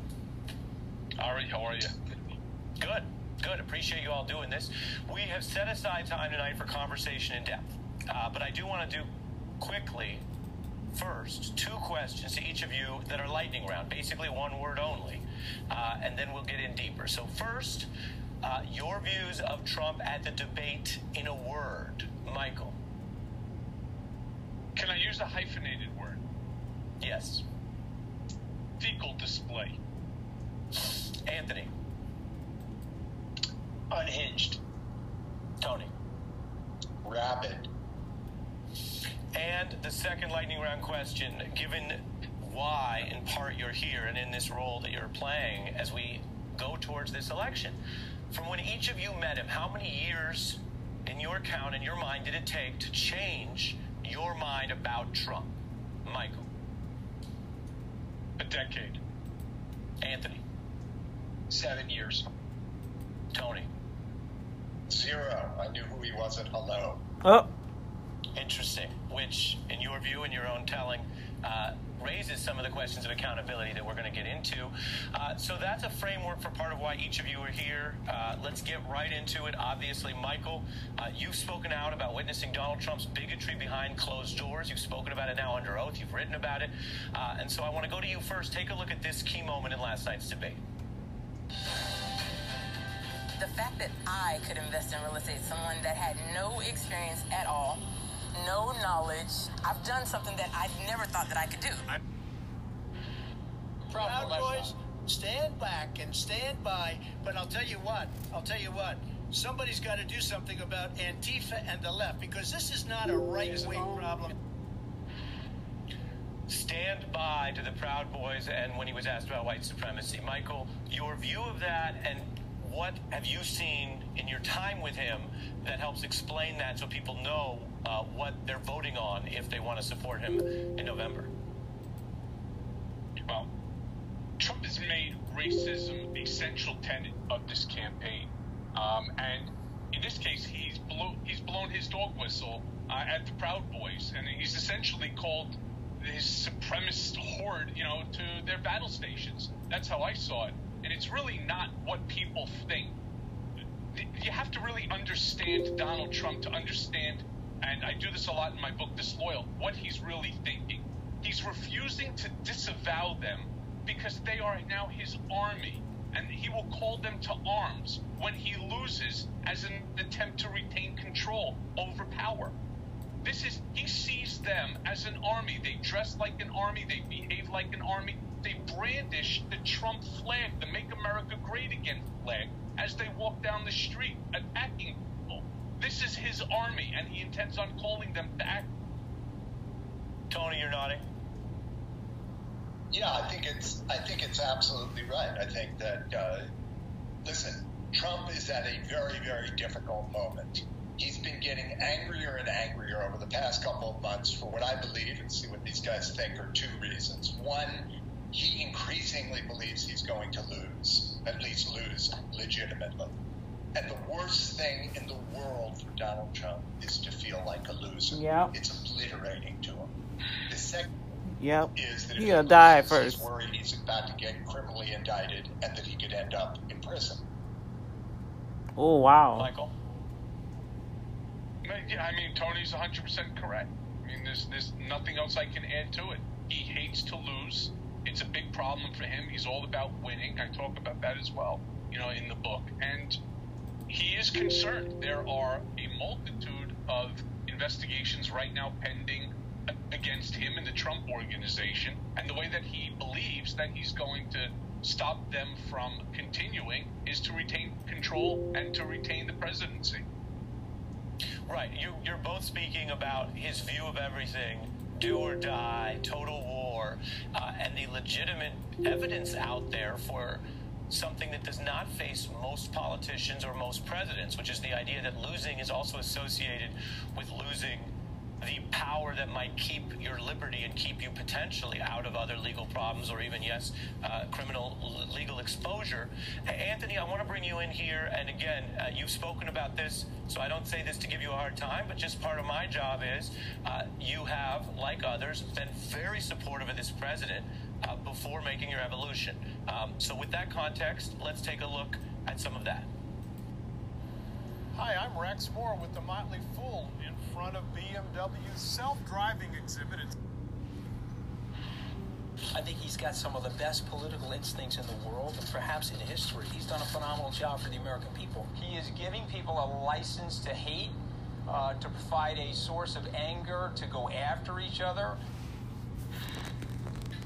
Walk us through how you, a very intelligent, well educated adult professional, felt that way or said those things recently and land where you do today on this panel saying you've seen Trump up close and you're warning the American people. Well, I'm, I'm blaming the whole thing on Michael uh, Ari because he's the one that I knew this me. where was Mr. Supposed to get the whole thing, but no. In all seriousness, what I said was he has great political instincts, and he does have great political instincts. You have to acknowledge that. If you want to defeat Mr. Trump, you have to accept what his strengths and weaknesses are. Uh, but my evolution really came from watching the presidency unfold. I was actually trying to stay loyal after I got fired, and I ended up uh, seeing a lot of things that you couldn't take. And so, somebody, one of my liberal friends said, "Well, you know, he was the same guy in 2015 as he was in 2019 when you were going against him." So, what do you say to that? And my answer to that is, I'm not the same person. I'm way more psychologically minded. The way I got fired, the way I got roughed up by the experience made me more empathetic, more mature, mm-hmm. and more psychologically aware of what's going on around me, and it sort of broke me out of that cult. And so mm-hmm. I have to own my mistakes, certainly, but what I also want to do is provide an off ramp, Ari, for other people uh, where they're looking at this situation. They know it's ugly, they know it's a gruesome situation, yeah. Uh, and let's get them the off ramp that they need. Uh, it's so interesting you say that, Anthony, because the off ramp is the whole panel stays. Tony, I'm going to go to you, but this off ramp is something that is why we're having this conversation tonight. America saw this debate last night. The panel stays, but this is another key question I want to get into with our guests. You have many swing state voters looking at this, the final month of the election cycle. And one question is after you go Trump, do you ever go back? In entertainment and politics, Trump's never been a broadly popular figure. He's no Oprah. But Trump has a small and fervently dedicated following. So it does matter how people break away what the off ramp is, as Anthony Scaramucci just mentioned, as these colleagues of ours here from Donald Trump are going to get into. So I want to put a little bit more evidence on the table.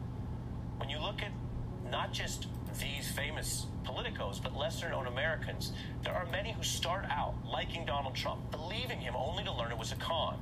And before politics, that included people who believed Trump would do what he said. Small business entrepreneurs back in 2005 who believed Trump would be personally involved in backing a marketing company they had when he never even showed up. Mm. They sued him for fraud and false advertising. Trump fans who believed that Donald Trump was doing public works through his charity, which was literally shut down and fined for conning them because it was all a lie.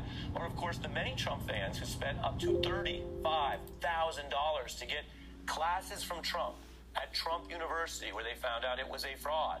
No Trump there to do any teaching or classes, no university to speak of something that actually converted the most loyal type of Trump fan, someone willing to spend their own money to just be with him, into a con victim seeking justice. This is the boom bust cycle we've seen of Trumpism. I say that not as a political observation, but as the evidence from Trump's own former fans, former fervent supporters, whose feelings often curdle into people who find themselves repulsed and repelled in the end. My life is awesome. But it wasn't always that way. I've been wasting my. Former Defense Secretary James Mattis condemning President Trump, accusing the president of deliberately trying to divide Americans. The president's worst impulses can't be ameliorated. Well, if you Google the word sociopath, you'll get the first list will be the 10 key qualities of a sociopath. That is a perfect description of Donald Trump. I liked working for him, but when I saw how he talked about us when he started his presidency, I felt humiliated. The entire program was smoke and mirrors. Do those stories of smoke and mirrors apply to this election? There are some echoes here. There's a farmer, Rick Tellis, who spoke out about regretting his vote for Trump and even spoke at the DNC. And there's data showing a portion of Americans defecting out of the Trump bubble. For example, did you know that in battleground states, now about one out of 20 Trump voters, 6% of his 2016 supporters, say they will not have any chance of backing him again. Oh, wow. Uh, we turn that process uh, to each of you, starting with Tony. What is specific to the support that Trump endears that then is important to understand if someone's going to break away? Look, first of all, it's mostly men. You know, women are overwhelmingly uh, against Trump, men are for him. There's a disease that especially afflicts men, and most of all, men who grow up with a feeling of not being good enough. And it's the disease of trying to win from the outside world through money and power and fame, the love and recognition that was missing for them when they grew up in their own families. It's the heart of why Trump does what he does. He's still trying to prove his worth to his daddy. Oh, wow. I tell about myself in dealing with the devil. I suspect it's true. I don't know, but I suspect it's true for Michael and Anthony. I've reckoned with it over the past 30 years. Trump hasn't.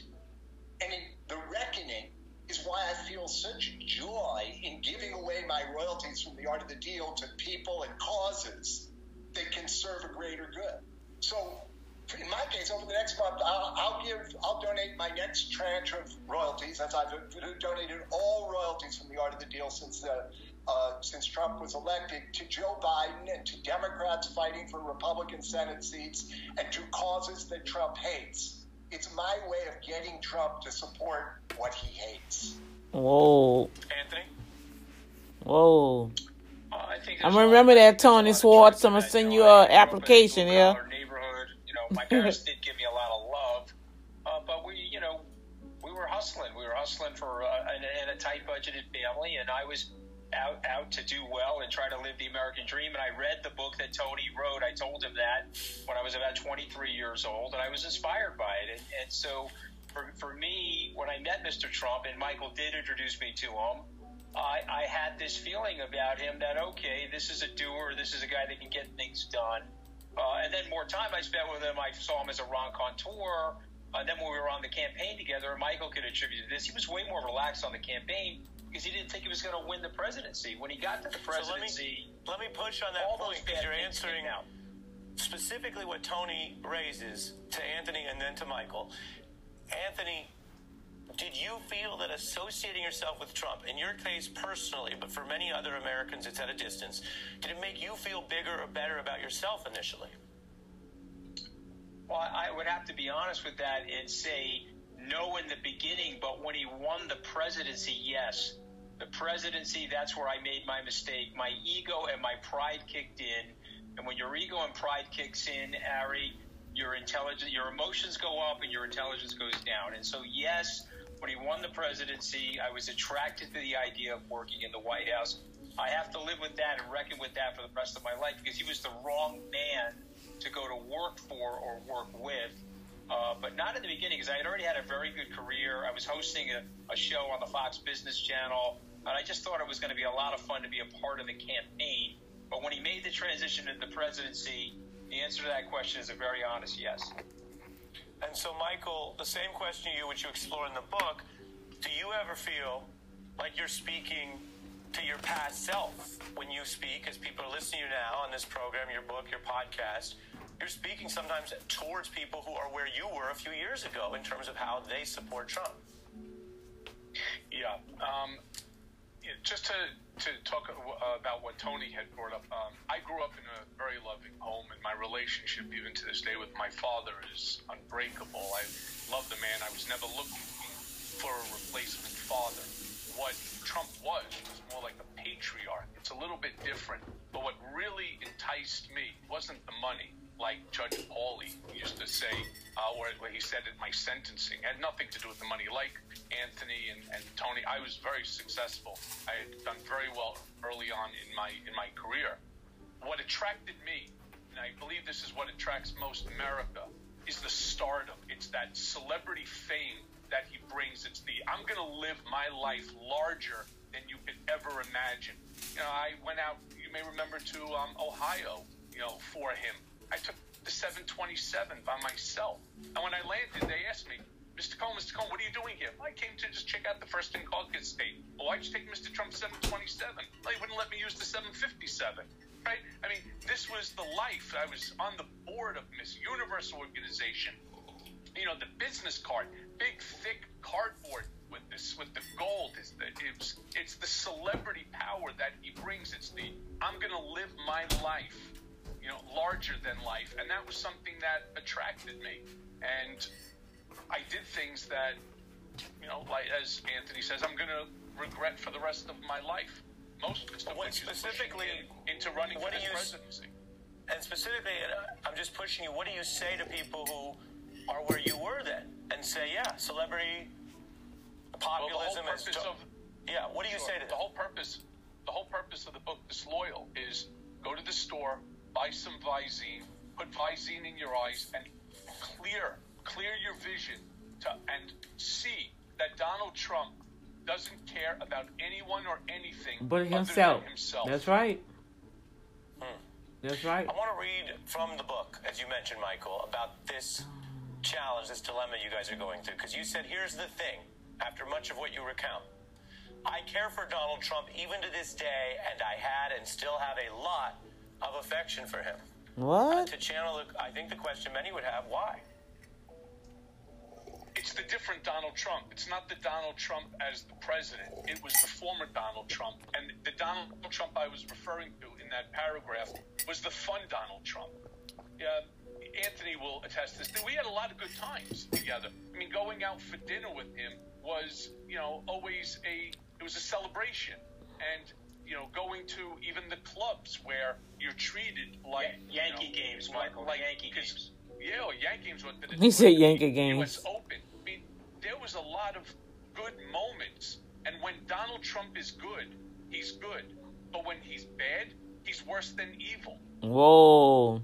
Tony, uh, Michael Cohen's going to stay with us on another piece of this, but Tony, uh, what about the mental process you have to go through? I, I showed those other examples because so much is polarized right now. It's easy to forget that if a belief system is based on something false, as long as you're debating the underlying falsehood, you're not really going to move anyone. I mentioned those people because they did like Donald Trump. They weren't mad that Donald Trump, uh, you know, did something in their view that was terrible. They were just mad he didn't even have the decency to show up to a date he made to teach a class, and they believed him. Um, what does that tell you about the, the challenge in these weeks ahead with the debate last night hanging over? Well, first of all, look, there's 30% or around there that are immovable. They they are part of a cult, as, as probably Anthony and, and Michael would say they were. Um, I, I said that. I didn't feel part of a cult. I felt like I was doing something for the money. It was a decision that I am ashamed of and that I've come to regret. But I knew exactly who Donald Trump was from day one. I knew that he was a liar and a cheater and a and a sociopath. Mm. And the you know I struggled with this all through the writing of the book. Uh, and once the book was over, and I don't want to, I don't mean to be defending myself because I too, like my two colleagues here, will will carry this to my grave. Are you are you defending your value, Tony? Am I defending my value? Um, that's a trick question from you, Ari. I know you. You're you're you're setting me up for the second question. Tony, I read Tony. Tony writes about making the mistake of falling into only defending your value instead of growing from from your mistakes. So yes, but go ahead, Tony. Finish your thought before I turn to, to Michael. So I just think that the most important thing that you could say to a person who's sitting on the fence right now is, are you proud of this country? Do you feel better than you did when Trump came into office? Because Whoa. it's very much like the question about, you know, that that, that was asked years ago. I, I'm now I'm not remembering who asked it. I think it was Jim Carville who came up with the question, you know, are you doing better than you were? Americans Trump's supporters, Trump's opponents, most Americans do not feel happy with the country they're living in. And who's been leading that country for four years? Donald Trump. And and I think that's important. Look, we're starting this conversation, and it's it's very easy to stand at a distance and just issue broadsides. It's harder to do, I think, what each of the three of you are doing, even if people have criticisms of you, which is actually taking this on. But what you're talking about, Tony, is evidence. What is the evidence of how your life is in the country? Do we want to have an election based on evidence? I know that's an old-fashioned uh, concept as people make up their own minds. Hey, I'm Ari Melber from MSNBC. You can see more of our videos right here, or better yet, subscribe to our YouTube. Well, that's just a little excerpt, you guys. Uh, I found that on YouTube. You can go always go back and um, Our YouTube channel below. let me see. You can always go back on. It has ooh almost a million views. Two days ago, they was talking about after the debate, and these gentlemen uh, literally worked hand in hand. Michael Cohen, which you know he's been in the news and and was um, charged, but I think he released now. Uh, he was working with Trump. He got fired. Then the other gentleman was working with Trump, and he got fired. And I believe the only reason why these individuals was fired, and so many others have been fired, because they're not going to bow down and submit to that that control that he has. And uh, why is this thing not registering? It's not registering none of the.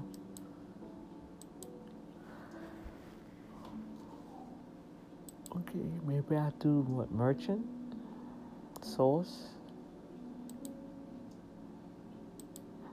I'm trying to finish these financials and it's not coming up. Oh my gosh, I gotta get through this. Okay, you guys, so I really need to go back to sleep. But um I have to finish some reports that is like really challenging me. It's like I can't not that I can't, is it seems I'm striving to update the banking part of it, uh, import it so it can sync up with my accounting system, and it's. Uh, I'm not gonna go into the details, but yeah. So I just like to share a different perspective of things so you can hear and see and not trying to badmouth anybody, you know.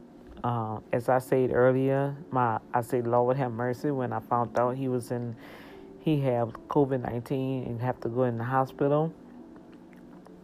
So I say, Lord have mercy. Um, wow. That's all I was able to say at that time. And then later on, I was like, well, Father, you say those that live by um, the sword shall die by the sword. But in so many words, uh, power and death is in the power life and death is in the power of the tongue. Whatsoever man eateth, that shall he reap. Meaning, whoever speak it, declare it, them same words coming right back to you. So, we have to be careful. That's all I'm getting out of all of it. Be careful how you treat people, how you talk to people, and what kind of words you are using. Because eventually, sooner or later, probably sooner, they will come back to haunt you. Okay? All right, y'all. Later.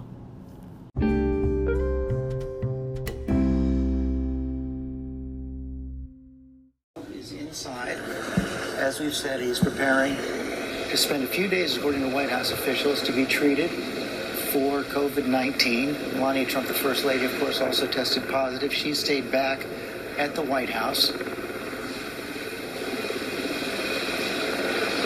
As Jon said, we have not heard beyond these paper statements from Why the she president's staying back at doctors the White what more, House? uh, I thought she they was can tell us tested about his positive, too. condition. Wow. Um, Your wife don't get taken care of? But we do know that they would not be taking this step if they didn't have to, if it wasn't absolutely necessary in their mind at this point for the president to be in a hospital setting, to have access to the world's best doctors and the best equipment. As we see everyone crowding around, we're not really sure what exactly we're going to be able to see of the president as he walks inside. And it brings to mind. Go ahead, John. Yeah, yeah, George, uh, it, it, it's quite a scene here. As, as I mentioned to you, I'm right across the street from Walter Reed. Uh, crowd of people across the way as word got out that the president was heading here uh, to Walter Reed. You have people coming over to try to catch a glimpse. Obviously, uh, the view quite blocked. But what a sight to see Marine One uh, essentially medevacing the President of the United States uh, here to the Walter Reed Medical Center. Uh, we saw him uh, walk to the helicopter uh, on his own, uh, but, uh, but, but still quite a scene, essentially a medevacing of the President of the United States. What a year 2020 has been. It Yes, began it with is. impeachment for the president, the pandemic, racial riots, and protests in the streets over the course of the summer, and now President Trump heading into Walter Reed Hospital to be treated for the coronavirus. We're going to move now to World News Tonight with David Muir. Stay with us. This has been a special report from ABC News. Hi, everyone. George Stephanopoulos here. Thanks for checking out the ABC News YouTube channel. If you'd like to get more My thing is, I just realized why they have the president in such a high, stressful position that these men are so old. I just realized that this he's 74 years old. Oh my gosh, don't you think he would have been the main one? Like making sure you wear masks, you you know what I'm saying? 74 years old. Oh my gosh. I think Biden, I say Biden, I think he's 70. That's that's a serious position to have somebody. You have to really be healthy to be in a position like that. Especially in a crisis like that also. To the point where, I mean, you really would have thought if it wasn't so much full of himself, he would have handled this whole COVID thing a little better than this. And I know for I know for a fact his whole his whole scenario gonna change. If that man's scenario don't change about this disease in American people and really get in front that camera and apologize, apologize and don't make no excuses. Acknowledge, apologize to the American people that you know what, you guys, I messed up. I'm sorry. This COVID thing, I really didn't. I heard about it. A lot of people died about, died from it. But by me going through it, I'm I apologize to the American people. That's what needs to be done. Not coming out like you a big, you know, superhero. I beat it, so y'all can beat it. No, you need to apologize and repent. That's what needs to happen. Yeah, we can pray. We can pray over people all we want, but to each individual get with God themselves and repent from your heart that you're sorry. Repentance is the only cleansing that's going to happen for for any of us. You could be the prime minister. You can be, huh? I'm,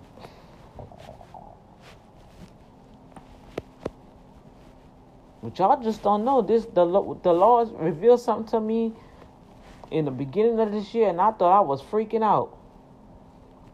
But this man have done some lot of things behind the scene, you guys, that we don't even know about. And the Lord showed it to me. I mentioned that probably three months ago. He showed it to me. They was all in his room, smoking and laughing. Had their big cigars kicking up.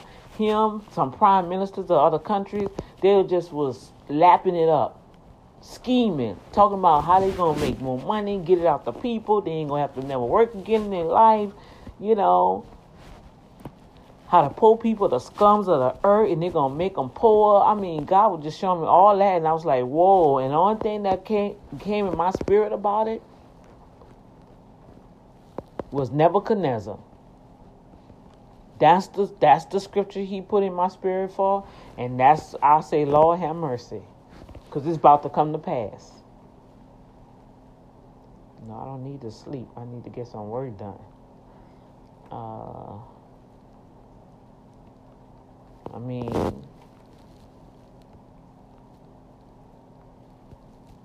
man, we, we can't just be like, we got to be careful. That's all I'm saying.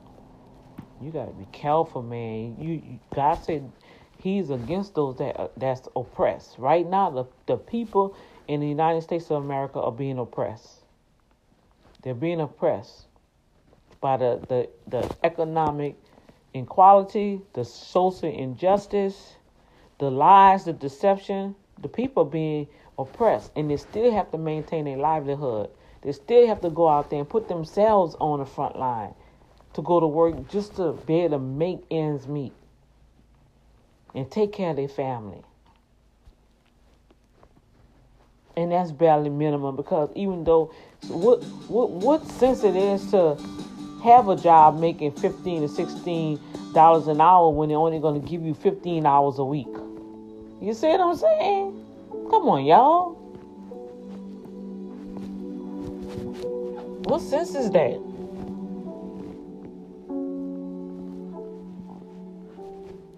So it's it's it's it's it's, it's it, it's not even lawful. It's not even humane for somebody to brag about how the economy is booming when we seeing job loss.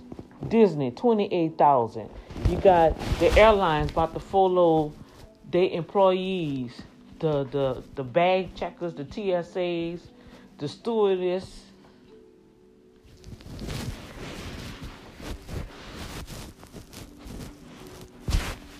Even though Amazon just listed where 19,000 of their employees then got tested for COVID. You see what I'm saying? Now they're going around delivering packages.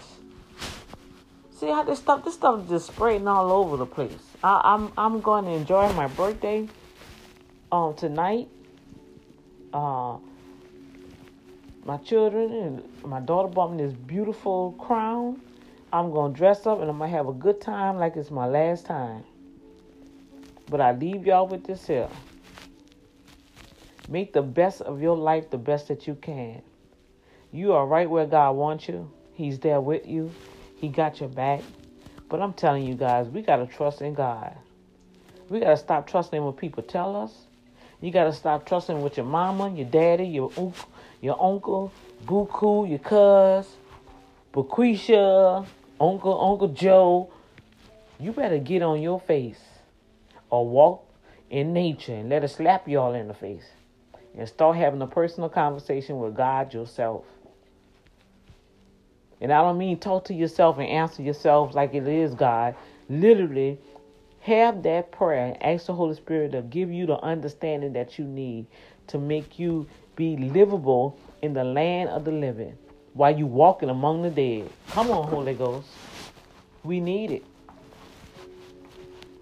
We need that extra assurance. And the only way you're going to have it is dependent on the one who created all things. You have to pray.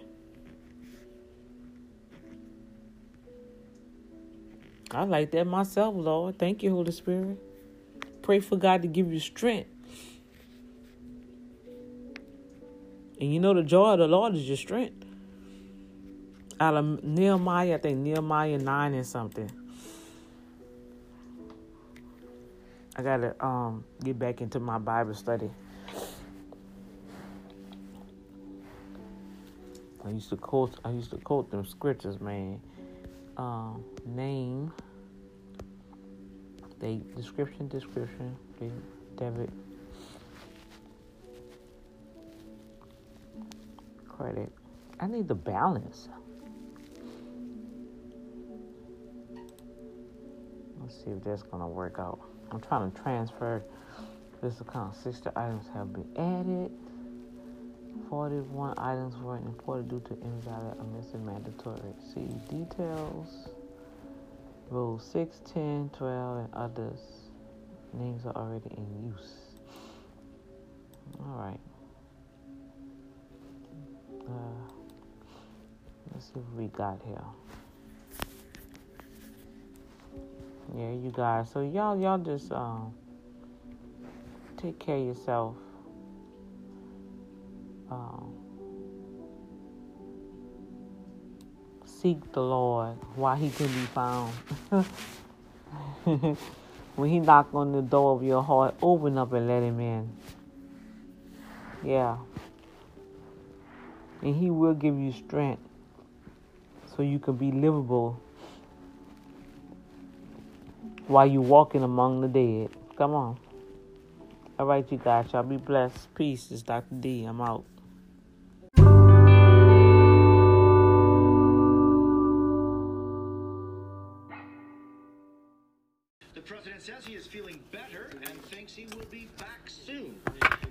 Day after leaving the White House for the hospital, the questions are only growing.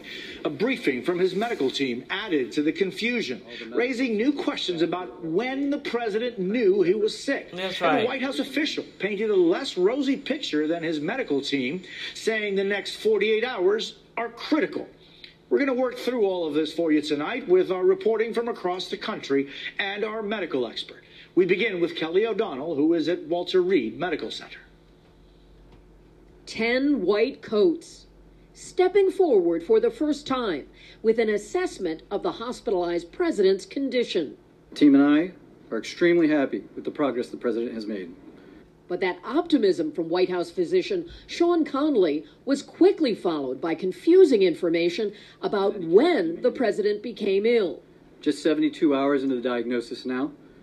That would mean a Wednesday diagnosis, not Thursday, suggesting President Trump knowingly traveled to a Minnesota rally and a fundraiser at his Bedminster Club in New Jersey with COVID. But later, the White House issued this memo to correct the timeline. Dr. Conley writing, I incorrectly used the term 72 hours instead of day three. Thursday afternoon, following, Day three is 72 hours. Duh. the news of, uh, close contact. Oh, Lord have mercy. repeated Why they testing, always playing on words? Um, and giving kind of clinical indications that a little bit Wow. more concern. Another issue use of supplemental oxygen. Dr. Conley spoke in present tense He's not on oxygen right now, that's right. And evaded when reporters repeatedly pressed for clarity. Wow. Thursday, no oxygen, none at this moment. Yeah, and yesterday with the team, uh, while, while we were all here, he was not on oxygen. But the Associated Press and New York Times report that President Trump was given oxygen Right. Friday before he was hospitalized. Wow. And more worrisome, a source familiar with President Trump's condition told reporters today the next 48 hours will be critical in terms of his care. We are still not on a clear path to a full recovery. The president's treatment includes a drug he has often touted. What has made a big difference is remdesivir. Approved for hospitalized COVID patients, doctors said the president will receive a five day course of remdesivir. The president tweeted his thanks to Walter Reed's medical team, adding, I'm starting to feel good. Uh, He sounded like he know over can't breathe, day or yo. A few days, I guess that's the real test. Kelly, what else did the president say in that new video? Well, he certainly thanked the medical personnel and he thanked the public for good wishes, but it was important for the president to be seen and heard on video to say he wants to get back to his campaign. This is clearly a president, a candidate 30 days away from an election that does not want to be seen as a victim of coronavirus, but projecting his image and making, in some ways, some of the political messages we are typically seeing from the president. This was also a way for him to be his own communications director. Jose? Kelly O'Donnell outside Walter Reed, thank you very much. I want to bring in NBC senior medical correspondent Dr. John Torres. Dr. Torres, so much to unpack. The president was on oxygen, he's on remdesivir, and a White House source says the next 48 hours are critical. What do we make of all this, given all we know about coronavirus? Jose, what we can make of this is that coronavirus, COVID 19, can follow several different trajectories. In this case, President Trump went from no symptoms to mild symptoms to what sounds like moderate symptoms, even requiring oxygen in a very short time period. His doctors say he's doing well today, but in the president's case, it's possible the treatments he's been given have started to work. But we also know that coronavirus can be tricky, with people getting better only to get worse again. And like President Trump's doctor said, looking at that seven to 10 day time period is critical to finding out how he's going to do in the long run.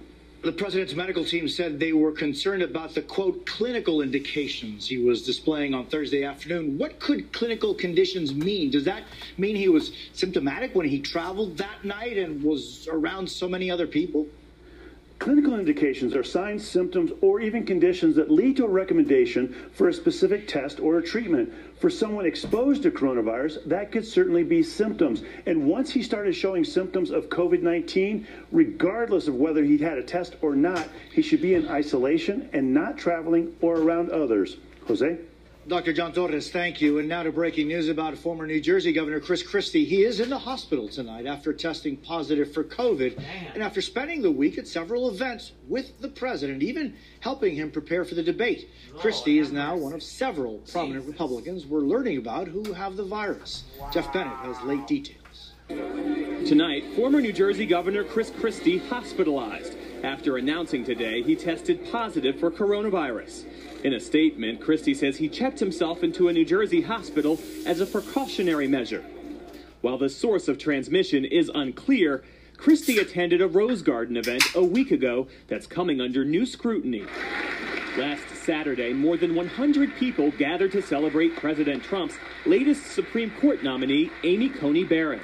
Thank you. Guests mingled, hugged, and kissed on the cheek, most without wearing masks. New photos of an indoor reception following the outdoor Wow. ceremony show the president in close contact with guests, no one wearing a mask. The optics of the event last Saturday uh, at the White House uh, were terrible. We just A had hot mess. people next to each other, sh- handshaking. Um, every possible opportunity to spread the coronavirus was visible in that one short scene. Now, seven days later, at least eight people who attended the ceremony have tested positive for coronavirus, Whoa. including Kellyanne Conway, President Trump's now former senior advisor. Wow. Utah Republican Senator Mike Lee, seen at the event hugging and kissing other guests and not wearing a mask. Oh. Republican Senator Thom Tillis of North Carolina, and Notre Dame President John Jenkins. He said in a statement that he regrets his error in judgment in deciding not to wear a mask. Oh. A White House journalist who covered the Rose Garden ceremony also testing positive. In the days that followed, the president kept a packed schedule. On Monday, he held another Rose Garden Spraying event with Vice germs. President Mike Pence and members of Congress. An administration official says the Pences this morning tested negative. On Tuesday, the president traveled to the Cleveland debate, surrounded by family and advisors, including top aide Hope Hicks, who later tested positive. The president's adult children and their spouses so far testing negative. During the debate, they refused to wear masks as required, even when reminded by a Cleveland Clinic doctor. Two people leading the president's reelection effort also now testing positive. Trump campaign manager Bill Stepien and RNC chairwoman Ronna McDaniel. And Jeff joins us now. Jeff, what is the White House doing now to trace all those who may have been exposed? Well, the White House says it's conducting contact tracing, advising those who have been exposed whether they need to get tested or self quarantine. And as you know, the CDC advises a 14 day quarantine following a potential exposure. Jose? Jeff Bennett, thank you. With so many of the president's inner circle testing positive for COVID, the administration is now scrambling to reshape its campaign strategy against Joe Biden. And with just 31 days until the election, Vice President Pence is heading out on the trail as both teams get ready for Wednesday's debate. Garrett Haake reports. Tonight, Joe Biden taking his campaign message online, joining union workers in a digital town hall. It's about patriotism. You wear a mask to protect the person next to you. You wear a mask to protect the bus driver. You wear a mask to protect the person you're sitting next to on the bus. Both Biden and his running mate Kamala Harris appearing at in person events in battleground states Friday. After each testing negative for COVID 19. Harris also joining former President Obama in an online fundraiser where he offered this comment on President Trump's illness. although we're in the midst of a big political fight, and we take that very seriously, uh, we also want to uh, extend our best wishes to the President of the United States, the First Lady, This week, the focus of the campaign shifts to the battle for the vice presidency, with Harris set to debate Vice President Mike Pence in Salt Lake City on Wednesday. Let's put our shoulders to the wheel. Let's do the work that is necessary. Harris arriving there today. The candidates will now be seated 12 feet apart instead of 7, an additional coronavirus precaution. Pence plans a rally the day after in Arizona. Thank you very, very much. Meantime, the Biden team plans to continue campaigning. Jill Biden on the trail in Minnesota today, and Bernie Sanders stumping for Biden in New Hampshire. Which candidate has the temperament to see us through this difficult crisis? The campaign's only change in tactics, pulling negative TV ads off the air. And Garrett, what is the Trump campaign's plan now that the president has to be off the trail? The Trump campaign is rolling out something they're calling Operation MAGA to try to make use of campaign surrogates, particularly the first family and the vice president, to campaign aggressively in those battleground states while the president can't. Jose? Garrett Haake, Washington, D.C., thank you. When we come back, the experimental treatment the president received. What is it and how does it work? President Trump is receiving a treatment not yet approved by the FDA. His doctors had to ask for special permission to use it. Just how effective is it? Kathy Park has the details. Soon after the president's COVID 19 diagnosis, his physician released an update saying Mr. Trump received a single 8 gram dose of Regeneron's antibody cocktail. It's a cocktail of two antibodies. If you put in two, at least based on all of our scientific experiments, it can really protect against what a lot of people are worried about. The experimental drug is intended to boost the body's immune system to help fight off the virus. We could, with a single injection within a couple of days, dramatically lower their viral levels by a hundredfold, by 99%. The treatment is still under review, being tested on patients at all different stages of the infection. Regeneron released a drug to the president under compassionate use, an approval process that goes through the FDA for those requesting the drug outside of clinical trials. Are there any side effects of, of taking this cocktail? And it's been in more than 2,000 people. Um, the safety is being monitored not only by us, by, by outside independent experts, an independent safety monitoring committee. Um, and the safety profile is very benign. I will say, in no case have I heard of a patient, especially of the president's, uh, the, the, importance of the president getting a experimental infusion of a of an antibody cocktail. Nicole Martinez was diagnosed with COVID in August. With a weakened immune system due to multiple sclerosis, she believed the benefits of the experimental treatment outweighed the risks. Do you think it potentially could have saved your life? Yes, I would have to say that.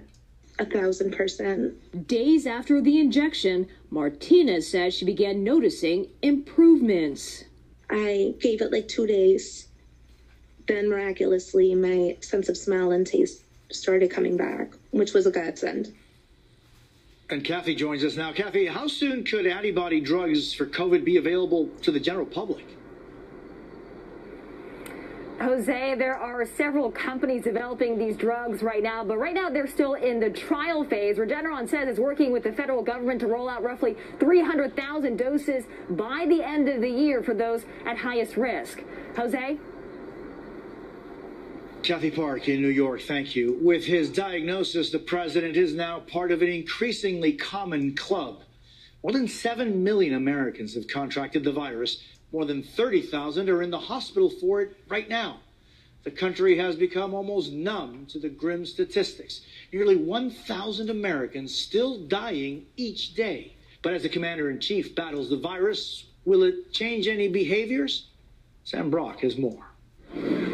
On the streets of South Florida, a buzz of activity inside restaurants, bars, and clubs. Some Floridians feeling pandemic fatigue.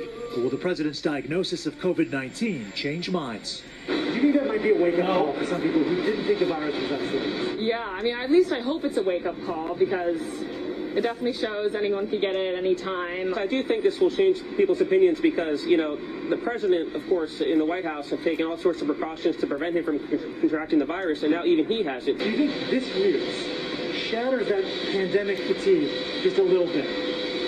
I think a little bit. I think if people were going out before, I still believe that they're going to keep going out. It, it kind of depends on who you are. But in this politically crucial swing state, it's not clear what impact, if any, the news will have at the ballot box. I think that he's going to get through it, and I think that this might even empower him to be elected in office. One, that he's already contracted it, so he's developing antibodies. Anthony Martinez of Miami identifies as a Trump supporter. Did this change your opinion at all about who you might vote for? No, it, it didn't change. I, I still feel that I'm strong about who I will vote for. Others in the president's camp are having a harder time processing his positive test. When you found out this morning that President Trump had contracted COVID 19, did that change anything for you? Absolutely. I absolutely did because he said he would never. He also said that everybody's okay with this. A country still divided as 32 states now seeing a rise of infections over the last two weeks. Even though Florida's transmission has dropped, the Sunshine State logging the fourth highest total in the last 72 hours. Cases on an upswing as the president's positive test reinforces the reality and danger of this virus. In Miami, Sam Brock, NBC News. When we come back, the community that came together for a little girl—what they built for her under the rainbow.